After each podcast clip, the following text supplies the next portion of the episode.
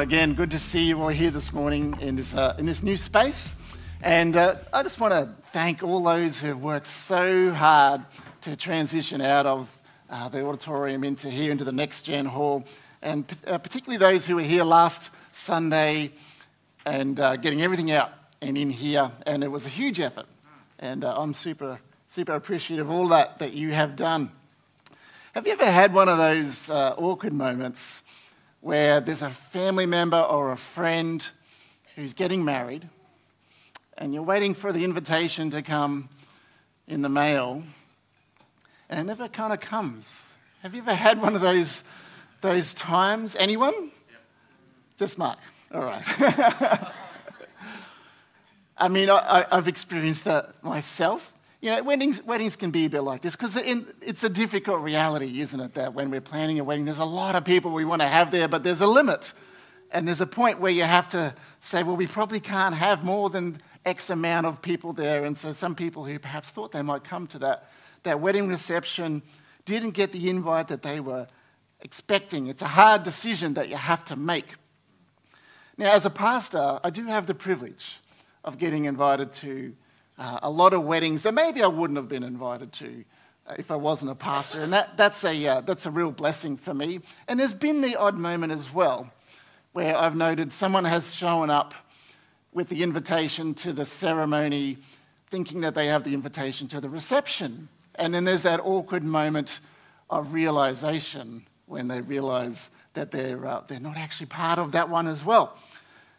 And uh, if you haven't ever seen that done, you don't, want, you don't want to see that, actually, to be honest. But we're in a series called Parables That Change Me. And today's actually, today's parable is about a wedding reception, a feast, actually, and an invitation. So we're going to read it together to get started. Matthew 22, uh, starting at verse 2. The kingdom of heaven can be illustrated by the story of a king who prepared a great wedding feast for his son.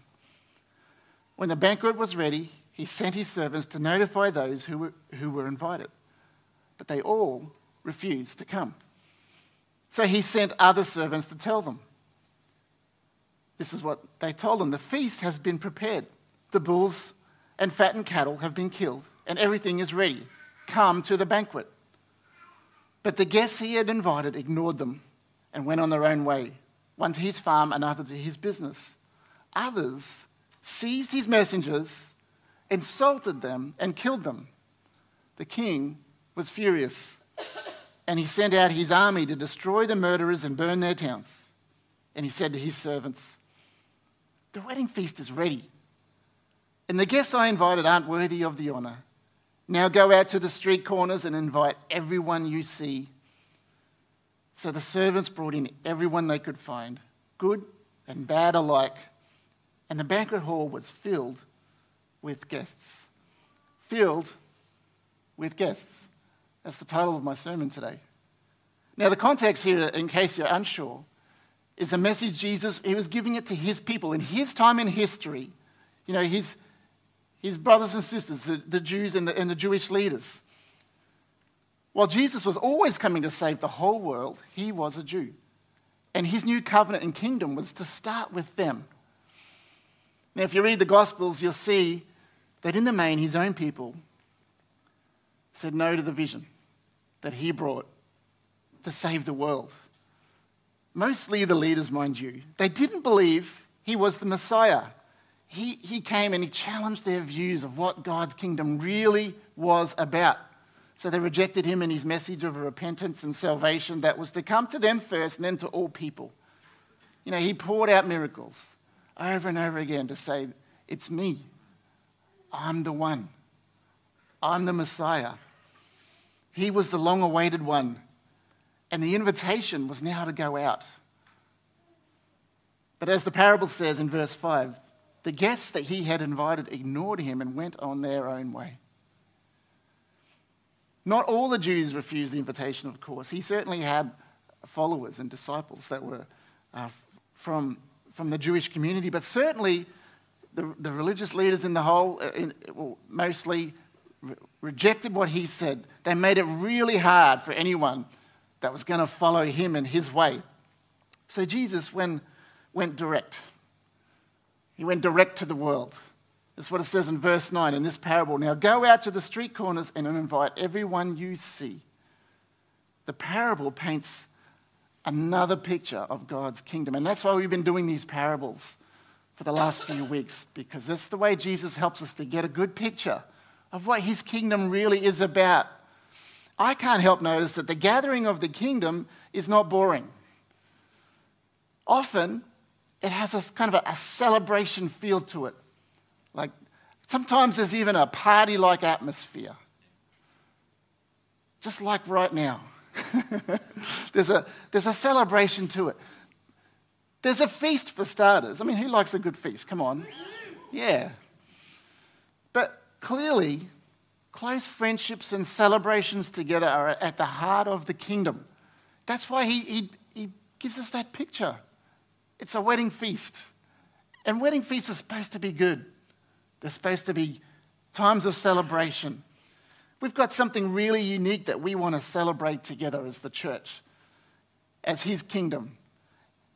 And Jesus is at the, at the head of the table, of that celebration table. We're celebrating who he is, what he's done. We're celebrating uh, who we are in him. We're celebrating what he's accomplished in us and around us, the new life that he's given us. We should be celebrating that and the, and the victory that we're having over our old life. We're celebrating each other we're celebrating births and weddings. We even celebrate alongside of our deep grief when someone heads off to heaven. We're celebrating our personal victories and triumphs in life over addictions, over sin, over, you know, when, when, we, when we beat anger, when we beat those bad attitudes, when, we, uh, when a, the prejudice that's maybe in our hearts towards certain people, we get victory over that. You know, when, we, when hate leaves us and love fills our heart instead, when we have those wins, we celebrate. That's why we, we have reasons to be happy together. You know, we celebrate sal- salvations and baptisms. When, when God answers prayers, and even when He doesn't, we celebrate. We celebrate because no matter what happens, it's well with my soul. Is that a reason to celebrate, church? There are many reasons there are many seasons to celebrate. And that's why we sing songs of thanksgiving, and that's why we express joy through music. But we don't just come and celebrate, we're, we're here to encourage each other, to support each other, to lift each other, to pick up those who maybe fall, to love those who are in pain or in suffering, to pray and care for those who are sick or in times of loss, to be that listening ear, to lend a hand, to give generously.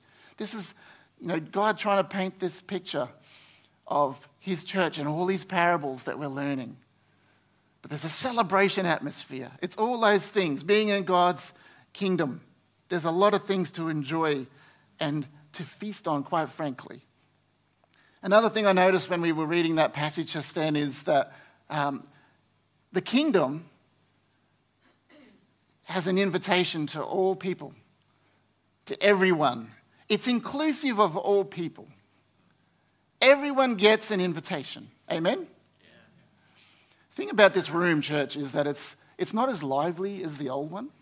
And so I need like a little bit more noise in the space. I'm going to bring the kids back in if we can't do this, all right? But I notice that everyone gets an invitation. So, verse 10, just to remind you, the servants brought in everyone they could find, good and bad alike, and the banquet hall was filled with guests.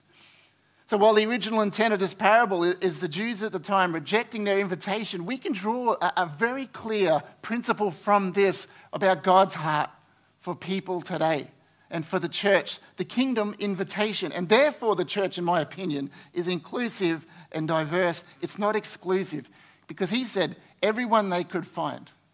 Everyone that they could find is what Jesus said. And, and I guess this is the parables that changed me a bit in my sermon, okay? Because I've always been keen for the church to be open and reach everyone. And I admit, it took a lady by the name of Marianne to really bring a change in me to discover what that everyone bit was all about and what it really meant. This is where, for me, it moved me from just kind of saying it, but living it. Many of you know or knew Marianne, and she sadly has passed away now. But Marianne arrived here at Hills uh, years ago through our op shop ministry, and, and the people in the op shop did a beautiful job of loving her for who she is. The church also did a great job of walking, welcoming her in and, and her daughter, Katrina. And Katrina sometimes still, still visits us, by the way. But Marianne obviously had a very troubled background. The more I got to know her, the more that was revealed. There was obvious addictions to many things, alcohol and drugs. There was horrible stories of abuse and assault in her life. There was really deep struggles with finances. There was often issues with accommodation. Um, there were struggles with self-care. Uh, you know, social skills probably weren't quite where we, we would perhaps be. But she couldn't help but love Marianne. You know, she was always the first to the altar at the end of every service, week in, week out, beeline to me or to someone else. She just she trusted in God. She learnt to trust Jesus. Sometimes you had to put boundaries in place with Marianne. She would have many moments of crisis. There's a few late night calls for help. There was many, many hospital visits. Many people here sacrificed even more than I did to help her and support her. There were times that I found it hard. But she taught me something. She taught me that the love of Jesus and therefore his church extended to everyone. Like for real. Even when it was hard and costly, even when people are really different to me. But over time, I realized that she was a gift to me and this church, to all of us. We did wonder sometimes in the office if Marianne was an angel that God sent just to teach us. The key word, though, is everyone. And I think most of us here today would embrace that idea. But I want to just stretch this a little bit because we've got to think about what everyone means. We, we live in, on the north side of Brisbane. It, it can be somewhat of a, a monocultural, middle class part of Brisbane, and that's okay. That doesn't make us bad people. That's where we are. But I think we're going to increasingly be stretched. We have to ensure that we're good at not just w- welcoming people who are like us, but a more diverse group of people into God's church because I think that's the picture that's painted here. Everyone. And by diverse, God says everyone. God's kingdom is diverse. Firstly, in ethnicity. The north side of Brisbane is playing catch up on this, but you'll notice that more and more there is diverse groups of people around us. And, and this is an opportunity for us, but we have to actually think and be, be aware. It's not just up to the cultures who arrive here who need to understand our culture and, and integrate. And, and that is very important, and we help with that. But as people of God's kingdom who have developed a heart for people like Jesus has, we have that same heart for different people in different cultures. We have to do the hard work of cultural awareness so that we can better know how to love people like God does. The second thing is diverse in age. And actually, I think as a church, we do a pretty good job of that. We care for all ages. And you know what? The, the older I get, the more I realize I do actually have to sacrifice things that I like about the church for the younger people. And I want to do that. The third thing is diverse in belief. And just stay with me on this one. Don't, don't get concerned. I'm not talking about compromising uh, on anything, any of our doctrine or teaching or the word. You know, those things are locked in. But what I mean is that everyone is welcome to come and hear about the truth of Jesus. And that means anyone is welcome to be part of this family while they make that journey, no matter how long it takes. They're included because the invitation is for everyone. The fourth thing is people who have a, a, a diverse way of living or expression of lifestyle. Again, stay with me, but the key is that all people matter and are invited. All people, no matter how they dress or how they live married or de facto, living together or not, heterosexual or homosexual. Now, I 100% believe God's way, as given through His word, is the best way and the right way for all people. So we're pointing people to, to that. But we don't condemn or judge or reject. We love, accept, pray, teach, and believe that that the Holy Spirit, God's word, and our witness will lead people to his plan for them. Is there an amen? All are invited warmly. The parable says everyone gets an invitation. Good or bad, it said. Good and bad. So while the parable was aimed at the Jewish, perhaps even the religious leaders in particular, there's a lesson for us, a principle for us to take about God's heart for all people. Because the church can at times slip into that attitude, that same attitude that those Jewish leaders had a little bit, you know, they were exclusive. We can become judgmental and, and condemning if we're not careful. We can become too sure of ourselves. We can become legalistic. We can get way too comfortable. The invitation is to all people. All people, I've underlined it in my notes. All people. Even the ones that are different to us, Jesus died for them like he died for us. How can we not extend that same invitation and love like he did for us? Remember the scripture that, uh, where Paul says that he died for us while we were still sinners. There are very, very few reasons for a church to exclude someone. Generally, it's a last resort because someone's harming people, you know, trying to deliberately divide, perhaps, or something like that. And even then, we have to find a way to do grace and love.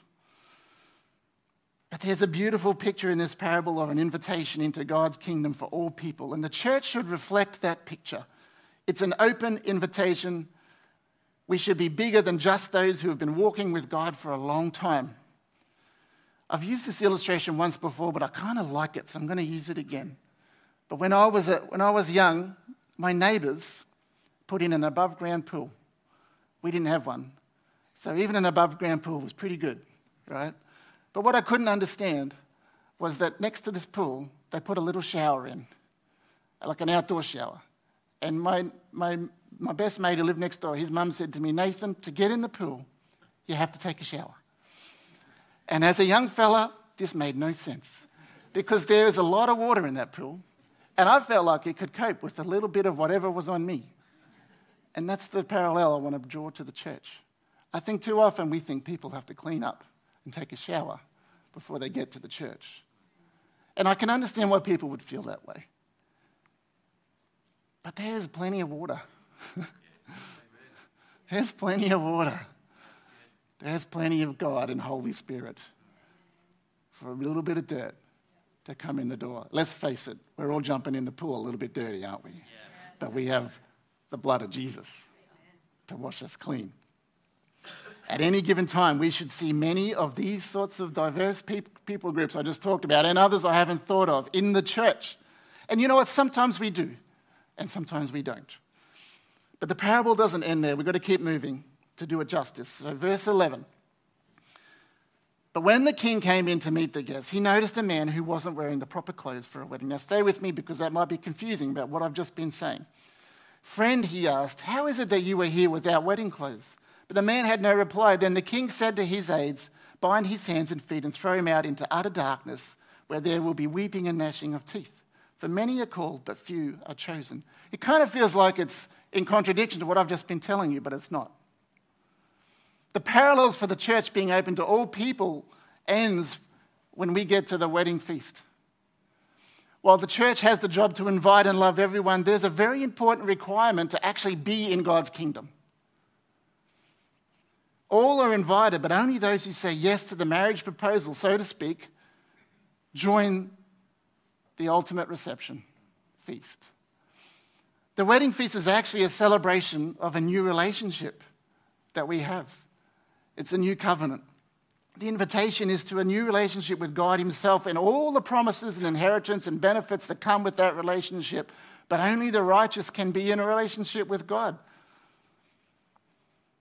Romans 3 says that no one is righteous, not even one. And this is the point of the man not wearing the wedding clothes. His own righteousness, he tried to get in with just his own righteousness, but it doesn't work like that. It won't unite you with God. No one is righteous, not even one. He has an invitation. He has an invitation. But you can't join the wedding feast until you do one really important thing You got to get the wedding clothes. Not through anything we can do, it's through Jesus. Paul says in 2 Corinthians, For God made Christ, who never sinned, to be the offering of our sin so that we could be made right with God through Christ. This is the wedding clothes. You can be made right with God today in full relationship with Him. The way is to generously accept Jesus as your Lord, to say yes to that invitation. Seek His forgiveness for sin in your life. Change your life. That's, that's repent and follow Him. When we ask Jesus to be our Lord, His righteousness becomes ours. That's the clothes that we put on. His righteousness becomes ours. And that's what God sees when He sees us. The invitation to the wedding feast is for everyone. It doesn't matter your position in society, your wealth, your history, your background. The wedding feast is where God wants you. But to accept the invitation, you've got to accept Jesus. He said, I am the way, the truth, and the life. No one, no one, you can't sneak in with the wrong clothes on. No one can come to the Father except through me. Everyone is invited. This morning, I want to invite you, if you've never said yes, to say yes to Jesus and the invitation he's given you. Let's pray together. Father, we just thank you for a beautiful picture of your love for all people. And your love extends to each one so much that you would rather die than not be in relationship. You would rather die than not have people at the wedding feast. So, God, we say yes this morning. We say yes to your invitation. Church, just as we sit here with our eyes closed and heads bowed, if you've been if you've been walking away from the Lord, I want to invite you just to say yes because there's a wedding reception that you were invited to. You've never said that, church, this morning, that you've never said yes to Jesus, I encourage you to do that now, just quietly in your own heart. Admit your need, believe in who He is, commit today.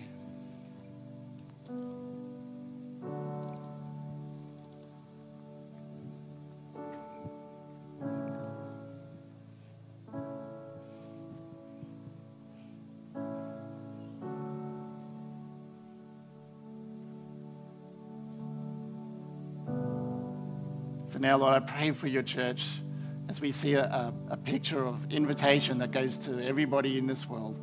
I pray for Hills Church, God, that we would have open hearts like you do.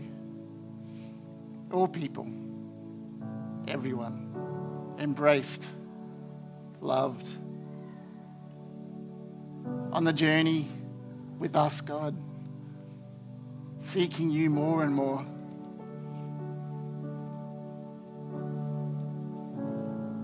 Pray, Lord, that your church will be a, a reflection of your kingdom in heaven, on earth.